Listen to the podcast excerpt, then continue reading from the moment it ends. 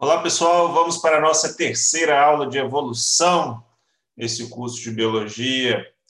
E nessa aula nós vamos continuar o que começamos na aula passada, quando eu fui apresentar para vocês as principais teorias de como funciona a evolução das espécies. E hoje nós vamos apresentar para vocês a teoria de evolução proposta por Darwin, que é a teoria de evolução por meio da seleção natural, que é o princípio de como a evolução biológica funciona, como que ela se desenrola ao longo das gerações, propostas por Darwin lá atrás, lá no século XIX, mas que seus princípios vigoram até hoje. Novas evidências foram surgindo, surgindo e foram sendo incorporadas aos princípios propostos por Darwin lá no século XIX, lá em 1869 quando ele propôs sua teoria de mecanismo de evolução por meio da seleção natural. E hoje nós vamos ver como que ela funciona. Bom, então o modelo de evolução biológica de Darwin por meio da seleção natural apoia-se em cinco fatos e três inferências, né? Inferências são quando a gente junta Lé com Cré, quando a gente pega alguns fatos e tira uma conclusão em cima desses fatos. Então, o primeiro fato que Darwin utilizou para apoiar sua teoria de, de evolução foi baseado nos estudos desse rapaz aqui, Thomas Malthus, que já um século antes já tinha feito um, um grande trabalho que é o ensaio sobre os princípios das populações. Então, Malthus era um estatístico e ele utilizou todas as suas observações ao longo de sua carreira para bolar um esquema de como funcionam as populações, tanto populações humanas quanto populações naturais. E dali Darwin tirou boa parte dos fundamentos para embasar sua teoria. Então, o primeiro fato, ele se baseia no que se já sabia sobre o funcionamento das populações. Então, nesse primeiro fato, ele diz baseado no que Malthus já tinha é, é, proposto né, em sua teoria, baseado numa série de evidências, de que na ausência de restrições, as populações tendem a aumentar exponencialmente.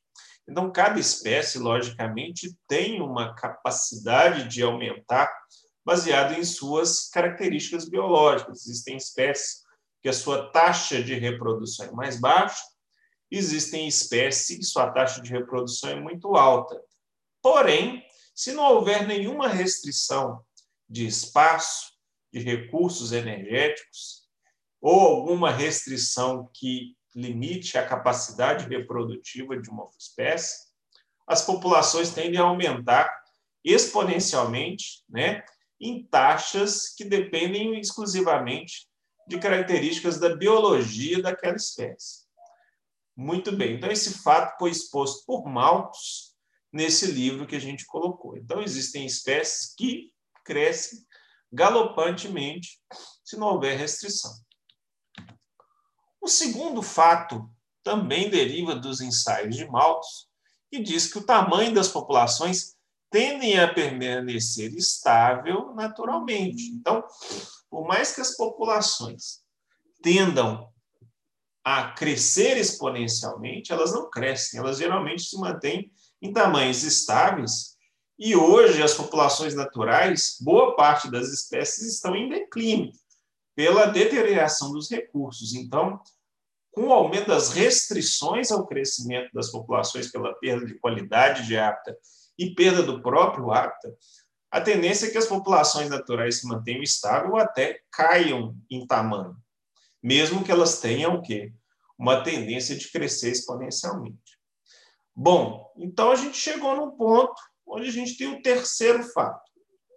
Se as populações têm a tendência de crescer, mas elas se mantêm constantes, é porque os recursos disponíveis para a manutenção de uma espécie são limitados. Então, há uma limitação em termos de recursos disponíveis para a manutenção das populações naturais. Então, as populações não crescem exponencialmente porque os recursos do ambiente quer seja em quantidade, quer seja em espaço, limitam o crescimento das populações. Então, há uma resistência do meio, ou seja, o meio restringe o quanto uma população cresce e tendem a manter as populações em tamanhos estáveis. Então, quando Darwin junta esses fatos, as populações tendem a crescer exponencialmente, mas os recursos limitam o crescimento das populações, ele inferiu que há uma luta pela sobrevivência entre os indivíduos de uma população. Então, nem todos os indivíduos de uma população vão se dar bem. Alguns vão se dar melhor, vão se reproduzir, vão, se, vão conseguir explorar melhor os recursos do ambiente, e outros indivíduos da população vão ser privados e vão se dar pior. Essa foi a primeira inferência. E aí, Darwin, através dos é, estudos que ele mesmo fez a partir da viagem dele pelo Beagle, quando ele verificou uma grande diversidade das espécies, uma grande diversidade na capacidade das espécies em utilizar os recursos, Darwin observou que não existem dois indivíduos iguais numa dada população. Então, Darwin também era um criador de pombos, ele tinha contato com criadores de espécies domesticadas, né? espécies é, de criações animais, e aí ele observou que não existem dois indivíduos iguais numa população. Os indivíduos apresentam diferenças na forma com que eles expressam as suas características. Né? Então, aqui eu até coloquei um, uma foto aqui para mostrar, né? uma foto que retrata muito bem isso. Se a gente pegar essa, essa, essa tela aqui de Tarsila do Amaral, ele mostra que não há indivíduos iguais numa população. Cada um expressa as características de maneira um pouco diferente. E aí, ele utilizando este fato, que indivíduos na populações apresentam características diferentes, e se ele associar isso à primeira inferência, de que há uma luta pela sobrevivência dentro das populações, ele chega na sua segunda inferência, que é indivíduos apresentam diferentes probabilidades de sobrevivência e essas diferentes probabilidades de sobrevivência estão ligadas ao quê? Às suas características. Indivíduos têm características diferentes. Essas características fazem com que eles possam usar os recursos do ambiente melhor ou pior. Ou seja, algumas características conferem melhores condições na luta pela sobrevivência a alguns indivíduos e algumas características conferem piores condições na luta pela sobrevivência dentro da população. Então, aqui ele coloca o seu princípio da seleção natural.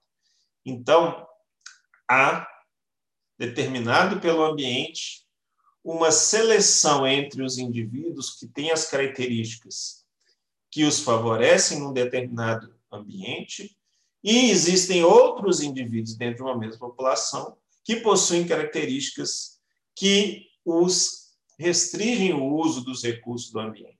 Então, essa luta pela sobrevivência, associada às diferenças nas características, leva a seleção natural, que é a segunda inferência. Então, gente, prestem atenção. Os dois primeiros fatos ele tirou dos ensaios de Malthus.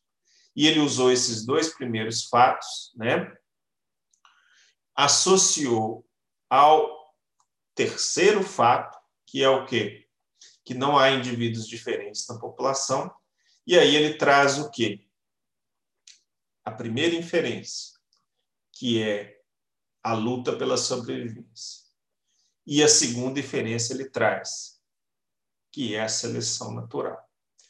Notem, até agora, ele explica que há uma luta pela sobrevivência e que há uma seleção natural daqueles que têm melhores características para usar os recursos do ambiente e aqueles que têm características que fazem com que seus possuidores façam um uso mais restrito dos recursos do ambiente. E aí vem um quinto fato que ele observou nas criações de pombo que ele mesmo fazia, mas também ele observou na experiência que ele trocava com os criadores de animais que faziam não seleção natural, mas faziam uma seleção artificial. E ele observou o seguinte, que muitas dessas diferenças, dessas características que os indivíduos apresentavam, eram hereditárias, mas muitas delas não eram passadas para frente. Então, esse era um fato muito conhecido de criadores de animais, que muitas características eram passadas de uma geração para outra, mas muitas delas eram determinadas muito pelo ambiente. No caso da criação de animais, pela forma com que se manejavam os animais, ou até pela saúde dos animais naquele determinado momento, por uma doença, etc. Então, Darwin já deixou claro um conceito que hoje a gente chama tecnicamente como herdabilidade, que é o quê? O quanto que uma característica é determinada pelos seus genes em detrimento ao que é determinado pelo ambiente. Então, características que os indivíduos expressam, parte dela é determinada pelos genes, parte dela é determinada pelo ambiente. E que Algumas características são mais determinadas pelos genes e algumas eram mais determinadas pelo ambiente. Só que ele, a partir desse quinto fato, fez a sua terceira inferência, que é o que fecha a teoria da, da, da evolução das populações, das espécies, através desse modelo de seleção natural. Então, ele pegou aquela inferência que ele já tinha feito, que é a inferência da seleção natural, que é algumas características conferem maior probabilidade de sobrevivência. Ele pegou o quinto fato, que é parte dessas características são passadas para a próxima geração.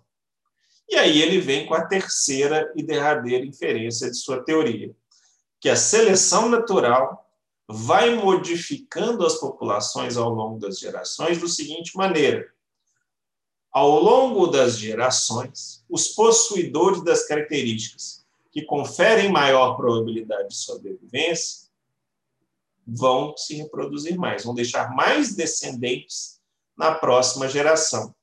E como eles possuem características que são herdadas, essas características vão o quê?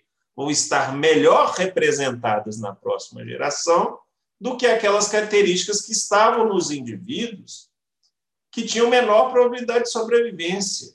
Então, qual que é o destino dessas características que conferem menor probabilidade de sobrevivência? Não serem passadas para a próxima geração. Seus possuidores vão reproduzir menos. E aí, o que, que acontece com essas características? Elas vão diminuir a sua representatividade a cada geração. E ao longo do tempo, ao longo das gerações, o que acontece com a população?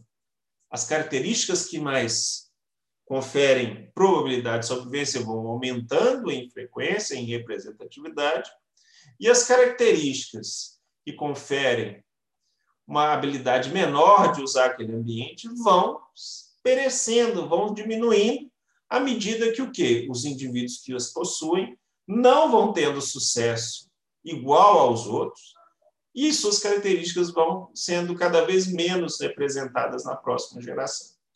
E as populações vão mudando com o tempo dessa forma. E o que determina quais são as características que vão deixar ser melhor representadas e aquelas que vão ser menor é a seleção natural, são as pressões do ambiente determinando quais conferem melhor probabilidade de sobrevivência e quais conferem menor probabilidade de sobrevivência.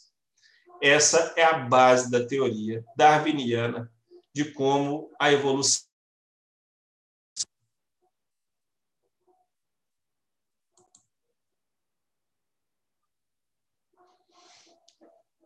Então, essa é a base da teoria darwiniana de evolução.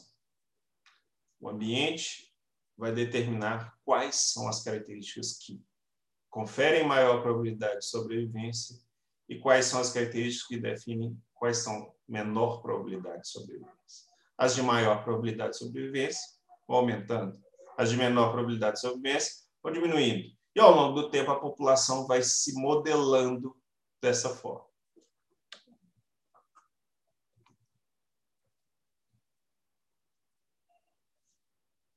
E aí, o avanço da ciência foi fazendo o seguinte: foi derrubando as teorias transmutacionistas e transformacionistas, principalmente a partir do momento em que o modelo de transmissão dos caracteres foi sendo consolidado no modelo mendeliano em relação ao modelo de herança por mistura, que é ainda baseado no essencialismo. Então, quando o essencialismo, essa coisa de um organismo ter uma essência, caiu, né, deixou de ser considerado pela ciência e a transmissão dos caracteres serem explicados mais pelo modelo mendeliano, a teoria darwiniana acabou sendo uma única solução viável para explicar a evolução biológica. Mas quais foram, então, os pontos-chave para a teoria darwiniana que quebrou o paradigma da época que impedia que a gente explicasse de outra forma? A primeira coisa foi a quebrar, foi quebrar o princípio da essência, do pensamento tipológico, de que o que importa é a espécie e não as, as variações dentro da população. Né? É, a importância da variação ela sempre foi negada. É igual aquela coisa de homem pensando em cor. Para homem, existem as cores verde, azul, vermelho. Né? E aí, quando a gente pensa assim, a gente ignora a variação. Verde é verde e as pequenas variações não importam. Mas se a gente pegar o leque feminino de cores, tem o verde, tem o turquesa, tem o verde claro, o verde escuro, o verde oliva, o verde bandeira e assim por diante. Aí as variações importam. Então, essa quebra de que tudo é verde para o verde oliva, o verde bandeira, o turquesa, o verde água, etc., isso muda muito a forma com que a gente concebe o processo evolutivo. Você agora tem que considerar que o que importa são as variações, porque elas é que vão que mudando ao longo do tempo, e se você colocar isso numa escala de várias gerações, você tem uma mudança gradual das populações por causa dessa variação já pré-existente dentro das populações. Outro ponto é que a seleção natural vai agir não na espécie como um todo, mas sim como uma, dentro das populações. Então, a observação de que a espécie não é um ente que tem uma essência de ser aquela espécie, e sim uma instância formada por vários grupos populacionais que podem se conectar, que podem se isolar, deu a base para Darwin explicar o seu processo de surgimento de novas espécies. Então, Darwin colocou que novas espécies surgem quando grupos populacionais começam a evoluir de maneira independente, cada um seguindo um caminho evolutivo independente. Quando a gente pensava como uma espécie, como uma coisa só, tendo uma essência, a gente não conseguia conceber como de uma espécie surgiria outra. Né? Então, quando Darwin quebra a espécie em populações, ele gera uma nova forma de explicar. Novas espécies surgem porque espécies não são coisas sólidas, são, na verdade, partes. Ou seja, uma espécie é formada por várias populações. Então, quando duas populações começam ou mais a seguir caminhos independentes, elas podem, ao longo do tempo, se tornar tão diferentes e podem ser consideradas de espécies distintas. E aí há o surgimento, a origem de novas espécies, como Darwin explicou. Isso foi a quebra de um paradigma. Então, Darwin teve que quebrar o pensamento tipológico, ele teve que quebrar o pensamento essencialista e trouxe tudo para o foco nas populações e trouxe o foco nas variações. Se não há variação, não há evolução. Se não há populações, ou se a espécie é uma coisa só, também não há surgimento de novas espécies. Então, Darwin trouxe esses dois princípios muito importantes: a importância das variações e o pensamento populacional.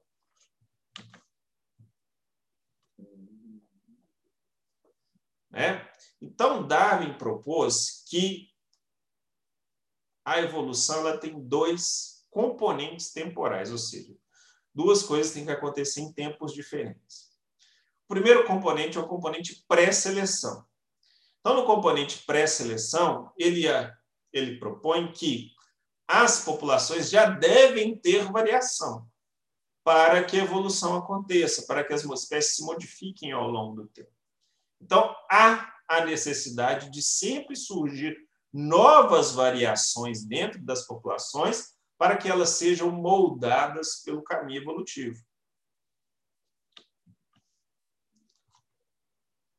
E o segundo componente é, havendo variação, a seleção natural vai agir sob essa variação, determinando quem tem maior probabilidade de sobrevivência e ou reprodução, quem tem menor probabilidade de sobrevivência dentre os indivíduos da população.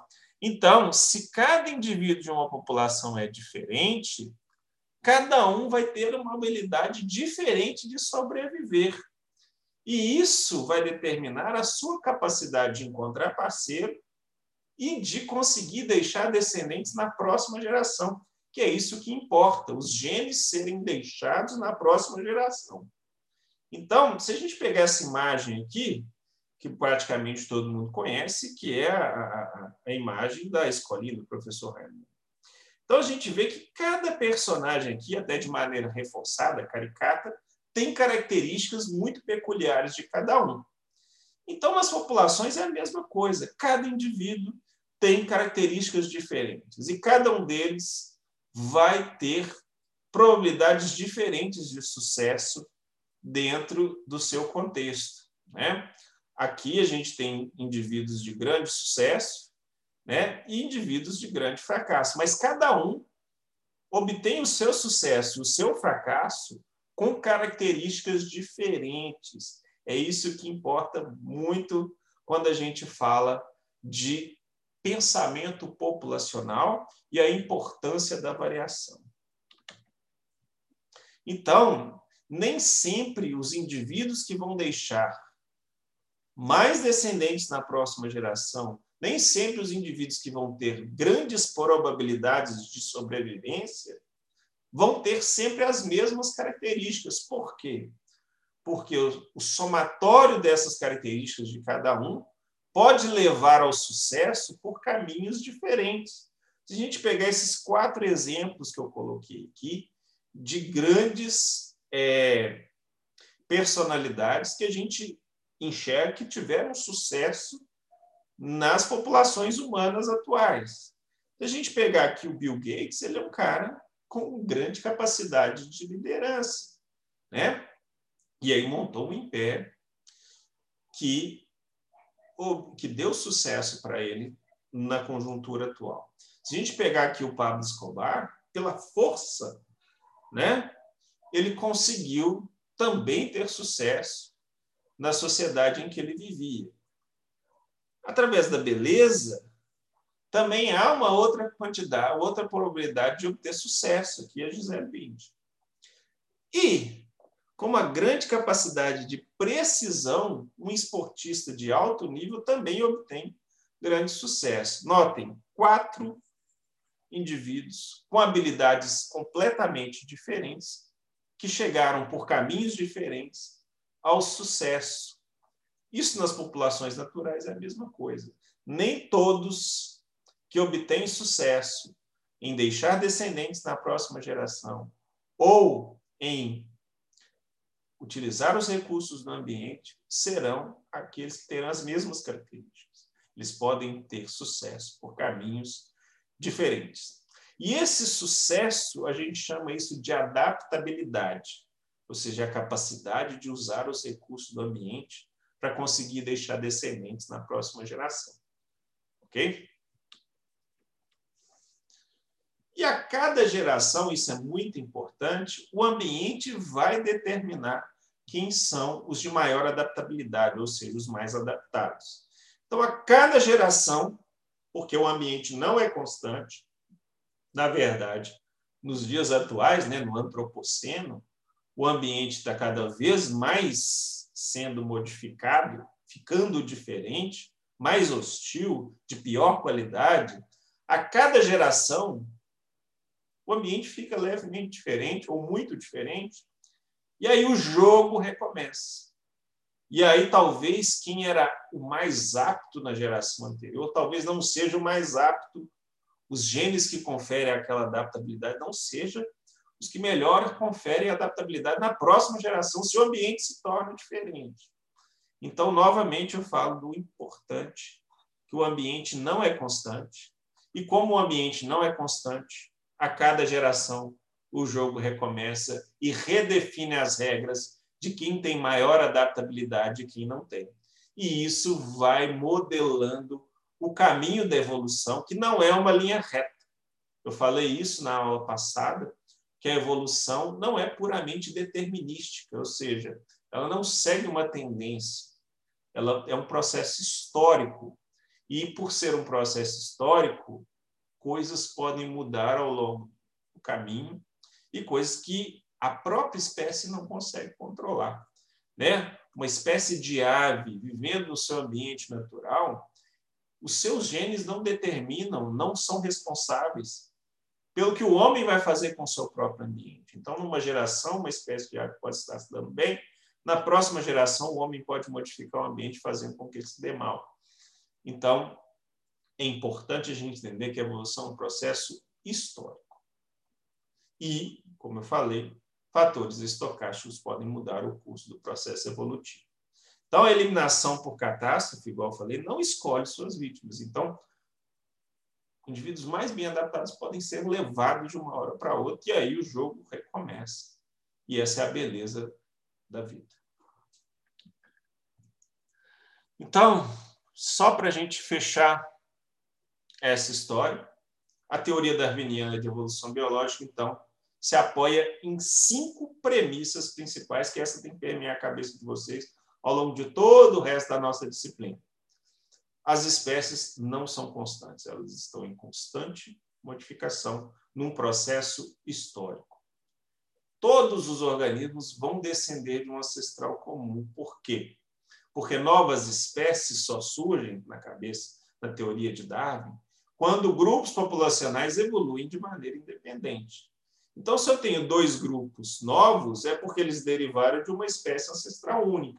E se a gente vai voltando para trás, voltando, voltando, voltando, a gente chega numa descendência em comum. Então, o contrário. A via contrária da ramificação é a convergência para um ancestral comum. Né? Então, se a gente acredita que de uma espécie surgem duas, duas surgem quatro e assim por diante, a vida foi se desenvolvendo, a, biodiversidade foi se desenvolvendo na forma de uma árvore. Ao longo do tempo, ela vai se ramificando, ramificando, ramificando, até formar uma copa com vários galhos, cada galho representando um caminho evolutivo que, é, que acaba num grupo populacional, numa espécie. Agora, se a gente voltar no tempo para trás, a gente volta toda essa ramificação até um tronco único que é de onde estava o ancestral comum de todas essas espécies. Terceiro ponto colocado por Darwin, que a evolução ocorre onde? Nas populações, sendo modificadas a cada geração ao longo do tempo através do processo de seleção natural. Então, na cabeça de Darwin, a evolução é um processo gradual. E se a população é a unidade e as espécies são formadas por várias populações, espécies novas podem surgir toda vez que o quê? Que dois grupos populacionais começam a se modificar de maneira independente. Então, a tendência é que as espécies se multipliquem, se diversifiquem. E todos os indivíduos de uma população estão sujeitos à seleção natural e, por, pelo fato de todos os indivíduos serem diferentes, vão ser impactados de maneira diferente pela seleção natural. Bom, e aí Darwin propõe que as populações são as unidades operacionais de evolução. Então, quem se modifica são as populações gradualmente ao longo do tempo. E essas características que vão ser moldadas ao longo do tempo devem ser herdadas, serem passadas de uma geração para outra. Então, o que molda a evolução são as modificações nas frequências, nas proporções das características herdáveis. E em cada população, baseado no seu contexto, né, do ecossistema em que ele vive, vai sendo moldada de maneira diferente de outras populações. Você tem uma população vivendo no ecossistema A, uma outra população vivendo no ecossistema B, o curso da evolução nessas duas populações vai ser diferente, porque a forma com que essas duas espécies vão ser impactadas em, nos dois ecossistemas é diferente. E a seleção vai moldar a, a população A de um jeito e a seleção vai moldar a população B de outro jeito. Se eu der tempo para isso acontecer, o que vai acontecer?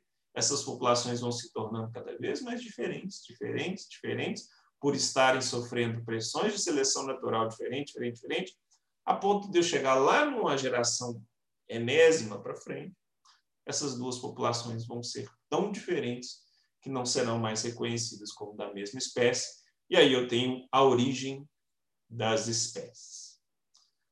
Muito bem. E aí Darwin propôs que a engrenagem que molda as populações seria então a seleção natural. Então Darwin propôs que a seleção natural que é quem molda a variabilidade genética, ou seja, molda a variação das características de uma população. Mas apenas a seleção natural vai ser capaz de moldar as características de uma população? Hoje sabemos que a resposta é não.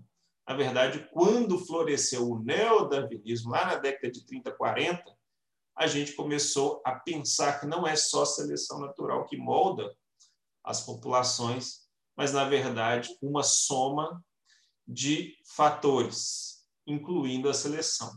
E esses fatores foram chamados de fatores microevolutivos. Então, fatores microevolutivos são todos aqueles fatores que moldam a variação dentro das populações, certo? Que molda a frequência dos genes, dos alelos, a frequência das características, quais características vão aumentar em proporção, quais características vão diminuir em proporção. Darwin propôs que quem fazia isso é a seleção. Quando floresceu o neodarwinismo, a gente descobriu que não é só a seleção. A gente já começou a considerar outros fatores, e esses fatores todos a gente chama de fatores microevolutivos. Quais são eles? Nós vamos ver cada um individualmente nas próximas aulas, mas listo aqui para vocês. Os acasalamentos não aleatórios é uma força, as mutações é a força primordial, é a origem de novas variações, é o responsável pelo aquele primeiro componente de Darwin, que é o componente pré-seleção. A deriva gênica é um outro fator, nós vamos explicar aqui detalhadinho o peso delas. O fluxo gênico entre populações ou até entre espécies.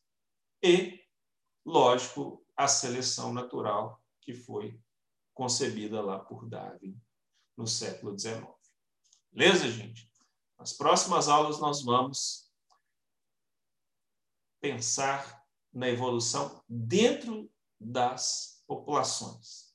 Primeiro, estimando como que os genes são modelados, medindo como é, a gente consegue prever quando uma frequência de um alelo aumenta, um alelo diminui, né? Quando, quando, quando a gente, como a gente quantifica isso. E também vamos aprender o modelo nulo, ou seja, aprender o que aconteceria se não existisse evolução. Né? A gente vai aprender a importância disso. E depois nós vamos falar de cada um dos fatores microevolutivos isoladamente e também o efeito em conjunto deles. Beleza? Esse é o assunto da nossa aula de hoje. E encontro vocês na nossa próxima aula, onde eu vou falar um pouco sobre as evidências do processo evolutivo. Ok? Grande abraço. Encontro vocês na próxima aula. Tchau, tchau.